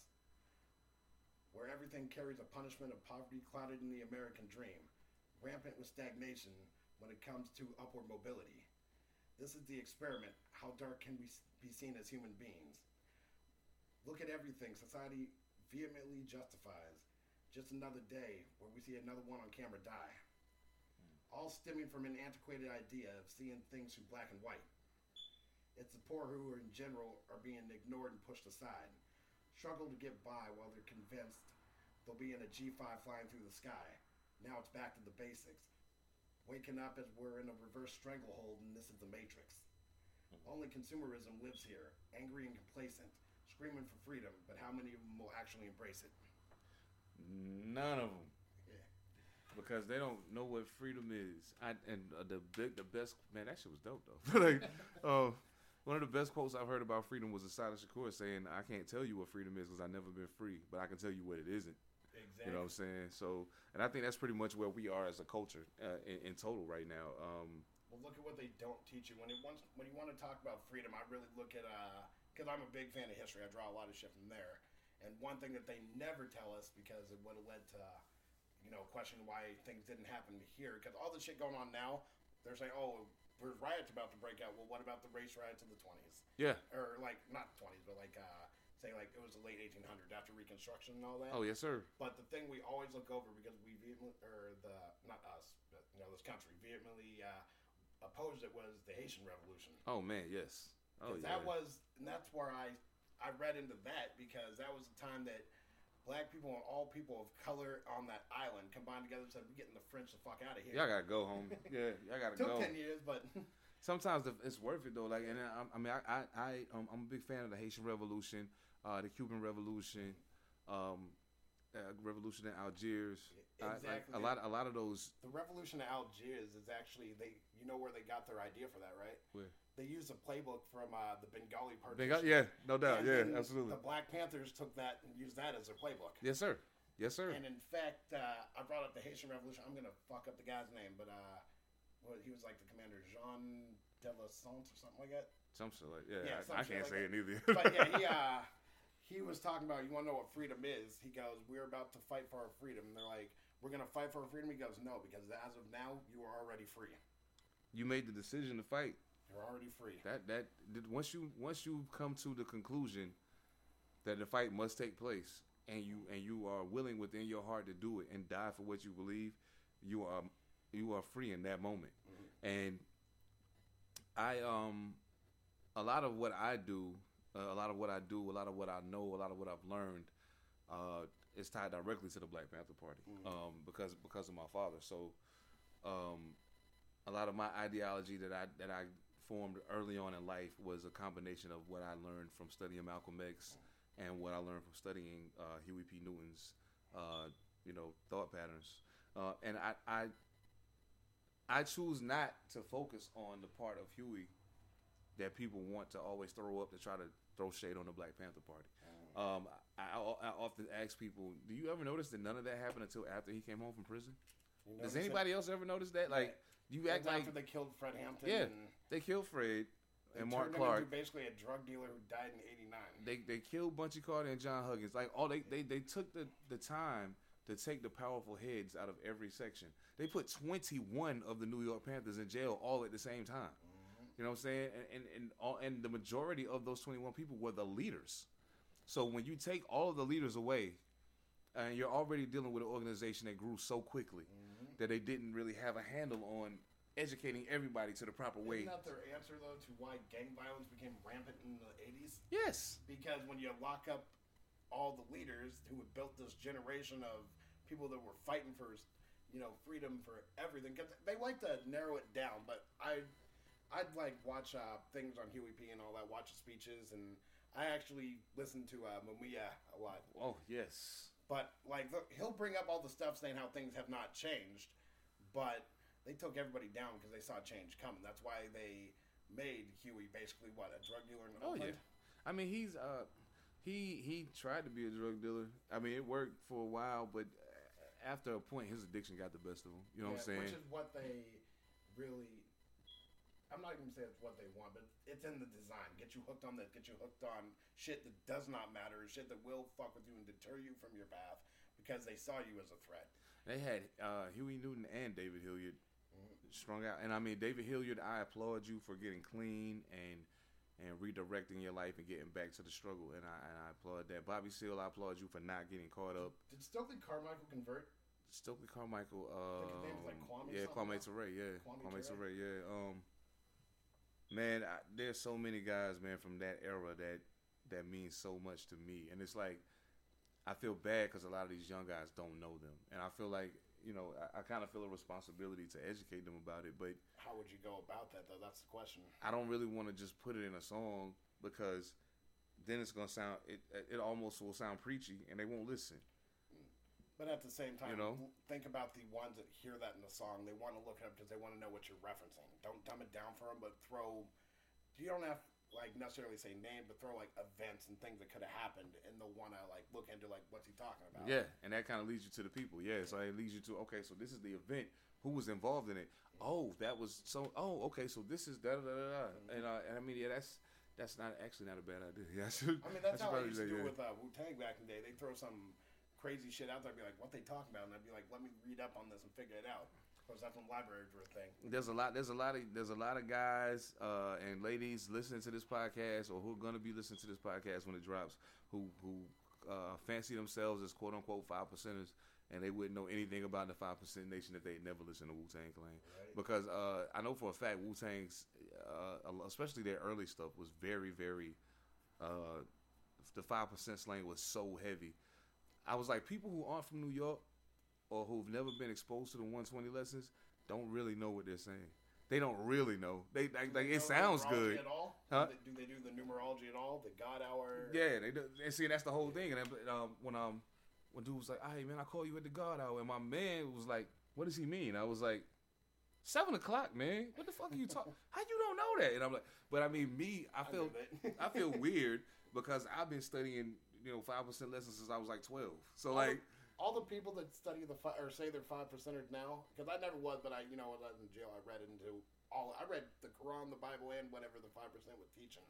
no doubt. Now I wanted to get all of it because I could see how they all connect. absolutely, But- absolutely. To all the people saying they're five percenters, if I see you with a fucking glazed honey bun in your hand, shut the fuck up forever. I like to call you jive percenters. That's my thing, though. But I, I'm- mean, you know, it's a lot of. But the thing for me is this, man. Oh, and, while we're on that, uh, Ramadan Kareem to all my Muslim brothers and sisters out there, it's gonna be a long month, but we're gonna make it. Okay, we're gonna make it. We're gonna make it. And on and on the last day, we're gonna celebrate and we're gonna eat good and all that good stuff. But this is getting ready to be a long 30 days, bro. Um, like this is always my I'm gonna be honest with you. Like it was a time when I first converted to Islam that Ramadan was my least favorite month of the entire year, and now uh, as I've gotten older, now I recognize the necessity for it. Is You know it, what I'm saying? is it as you got older, you saw the discipline that it gave you? Right, right. Because I, um, now I actually didn't actively participate in Ramadan last year um, because I was my health was some weird stuff going on with my health and everything, and um, I didn't I didn't go to a doctor or anything, but I just didn't feel the need to. Spoken like me, I didn't go to the. Do- I just went to the doctor this year because my girl pretty much pushed me to do it. I was like, "Oh, ain't nothing wrong. I ain't gonna do it." She's like, "No, go."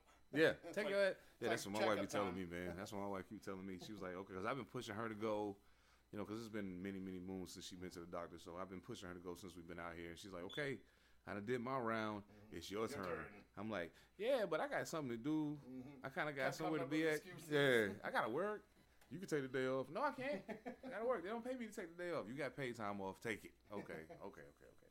So you know, I'm gonna get to that, man. But like, um, hey, if y'all are listening out there, take your health seriously. Don't be like me. Take yourself here. Take yourself. Take your health very seriously. Take not only your physical health but your mental health very seriously. Um, We are living in a time frame where the mental health of the human society of America is in horrible shape. And this sounds crazy enough to say, but energy exists. It does. So, especially with the mental health, keep yourself hydrated and keep yourself clear minded. Yes. You know, and take you know if you smoke or whatever, do whatever you do. When you do that, take some time, be by yourself, meditate, think on shit. Yeah. And there's nothing wrong with that, man. Like said, yo, all I'm gonna say is this: do yourself a favor. Y'all need the cop caught in the moment by my man, by my man JT the poet. You need a you need a cop caught in the middle. It's on Amazon right now, along with Transition. It's on Amazon. Get both of them. Yeah. Sit down somewhere, roll you a fat one. Read, meditate, get your mind right. We are we are facing so much right now, and um, unless we find a way to get on the same page and come back together, we can't win. And We here's, can't win. and here's where I stand or stand apart from most of the people that are pushing narratives. I think that we will get over this. I, I've seen I think so. with all the shit that I've read and all the things that I've seen even in my life, it's like this is just a bump. This is Oh yeah. this is an amalgamation of what we said we are. Like the guy running the place, because I will not call Agent Orange his actual name, Nope. but um, what he is is basically a culmination of what we say our values are. And to throw back to what you were saying earlier, because there's a lot of shit that I could jump on Obama about too. Oh yes, sir. Because and the one thing I will say is yes, I will give him credit for showing, you know, you could run with that story, come from nothing and become that. Oh yeah. But the thing is that let's not overlook what he ultimately represented because he was the he was a brushed up version of American exceptionalism with a smiley face. oh yeah. Because and they wanted wa- somebody to cover up for the idiot we had before that. And his wife is bad. Like, let me just put that out there, Michelle. Hey, Michelle. Michelle. You know what Barack be. You know. It's all good though. I ain't gonna trip. My wife gonna kick my ass. And I, um, I'm just saying, Michelle Obama's bad, bro. Like I, from the time when I first saw Barack, and I was like, okay, yeah, he's a cool guy. And then they was like, yeah, who's Barack and his wife? I was like, oh We shit. vote for Barack. we wouldn't vote for I'm, Barack. nah, I voted for Michelle know? twice. Um, I No, was like, Barack gave me hope though. The way he Yeah, again, he, no doubt. he sat there. He's like, "Oh, that's your wife. So if I do this and I talk corny, I can get it too." You know what I'm saying? Hey, bro, look. I just want to do it like you doing it. It's all good. But like, you know, just start speaking really short phrases. Be like, "We're not going to get down. We're not getting funky. yes, You understand?" yes. I'm gonna start rapping like that. See if it works. But I mean, I, you know, I just, ladies and gentlemen, I thank thank y'all so much for your time. I mean, I. I, I, I told I told myself last night that I wasn't gonna do another two hour podcast, and I lied. But fuck it. Sometimes it gets like that, and it, but I mean, it's, it's stuff that needs to be that needs to be addressed, man. I mean, and right here in Tacoma, we are we. It, you know, I'm gonna say this before we close out. I've realized that the big brother little brother thing with Seattle and Tacoma is real. It is. It's really real, and I I, I don't like it, but it's really real. I wish that everybody would just unite. Like I was talking to uh, another artist I did an article on, and actually everybody go to the WilsonBlogMagazine.com and actually check out the an article on uh, Travion, who is up in Seattle. But he actually, I'm going to put this out there right now. He wanted to uh, do a thing, a list of all the dope Seattle rappers, and all the dope Tacoma rappers, and put them all down on a list, and you know just see who can connect with who. But and I, I put it up on Facebook because I want artists to put themselves in there because you know it is going to be checked out. Are you really dope? Or are you just saying it to say it? Because we have a lot of hustlers up here when it comes to music. We have a lot of music up here, but Oh, we yeah. have a lot of people that you know I don't. I'm not gonna say they don't take it seriously or anything, but we there's something that's stopping a lot of people from advancing. By advance, I mean I'm not just saying in this state because let's face it, too.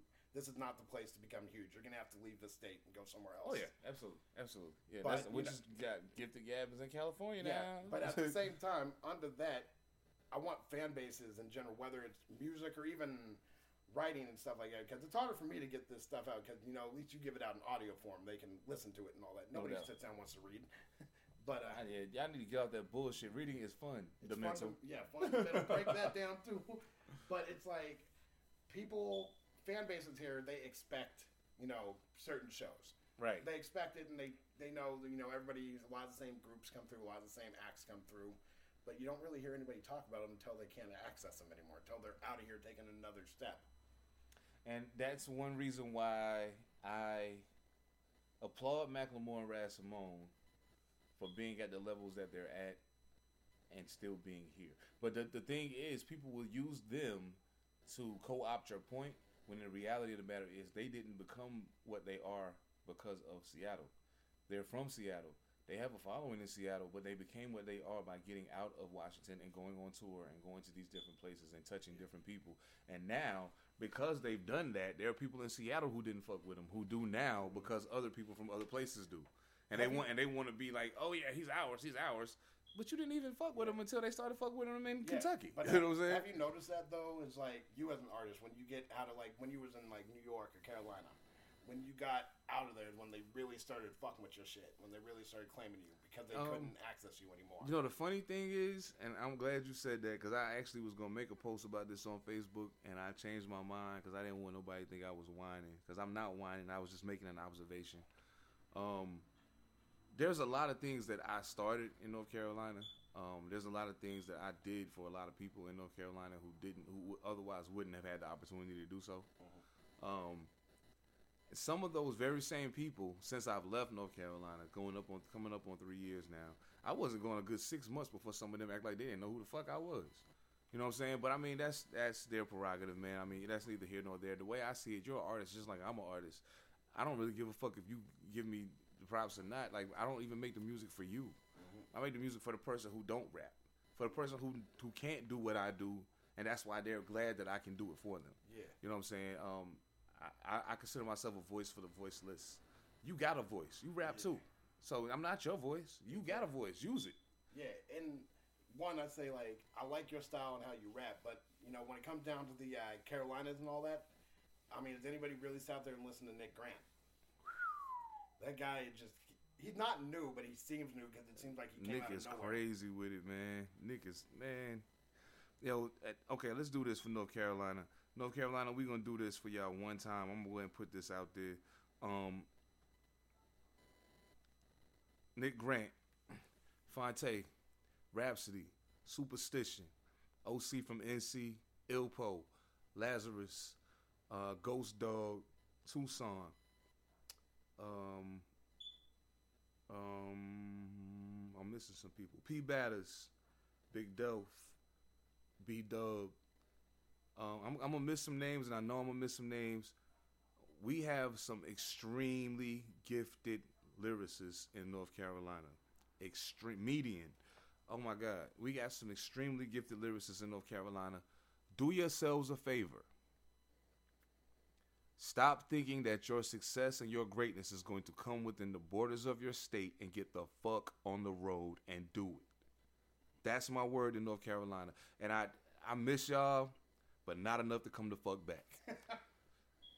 anyway, Jhantu, man, thank you so much for coming Thanks through, having man. me, man. I Thanks appreciate you, bro. Hey, y'all make sure y'all check out Caught in the Moment as well as Transition. Transition. I'm sorry. Yeah, both on Amazon right now. Just type in, just type in my last name Randall or Jhantu Randall. Type that in and it'll come up. No doubt. Make sure y'all read those. If you are in the Pacific Northwest, if you get those books, make sure y'all get them. When y'all see this brother out, make sure y'all shake his hand and thank him. If you see him online, make sure y'all holler at him. Let him know that you read his work. And make sure that you support the artists around you who are speaking your struggle for the rest of the world to see. Don't ever forget, we're your voice. Hold us accountable. You dig? Pantha Politix, Seven to Panther. You got something to say? I ain't got no call out yet. Ah! I'm still working on. I'm still working on getting to the point where I can get cocky about it. Oh man, hey look, cockiness has its place, most definitely. Yeah. Salute the Wilson Block. Yes, yes. Um, Shout out to Bing Bing and Wilson Block. Yes, Bing Bing, my man. Hey, shoot, uh, shout out real life uh, two five three. Uh, my man Third George Cush, Yes. uh, Lazaric, uh, the whole O3 Entertainment, Crown of Kings Entertainment. Uh, shout out to All City Sounds Radio Show. Thank y'all so much for tuning in. I hope y'all keep rocking with us, man. Share it with your friends. Let's make this thing grow. Uh, I'm trying to be the voice of the independent artists as well as lo- you know local politics in Tacoma. I know I'm not from here, but I'm ready to be a part of what I, I moved here and I planted my flag, so I might as well get busy. You feel me? Hey, Hey, you've been here long enough. You can claim it that you're here now. you feel me? No doubt. Y'all stay up, y'all. 100.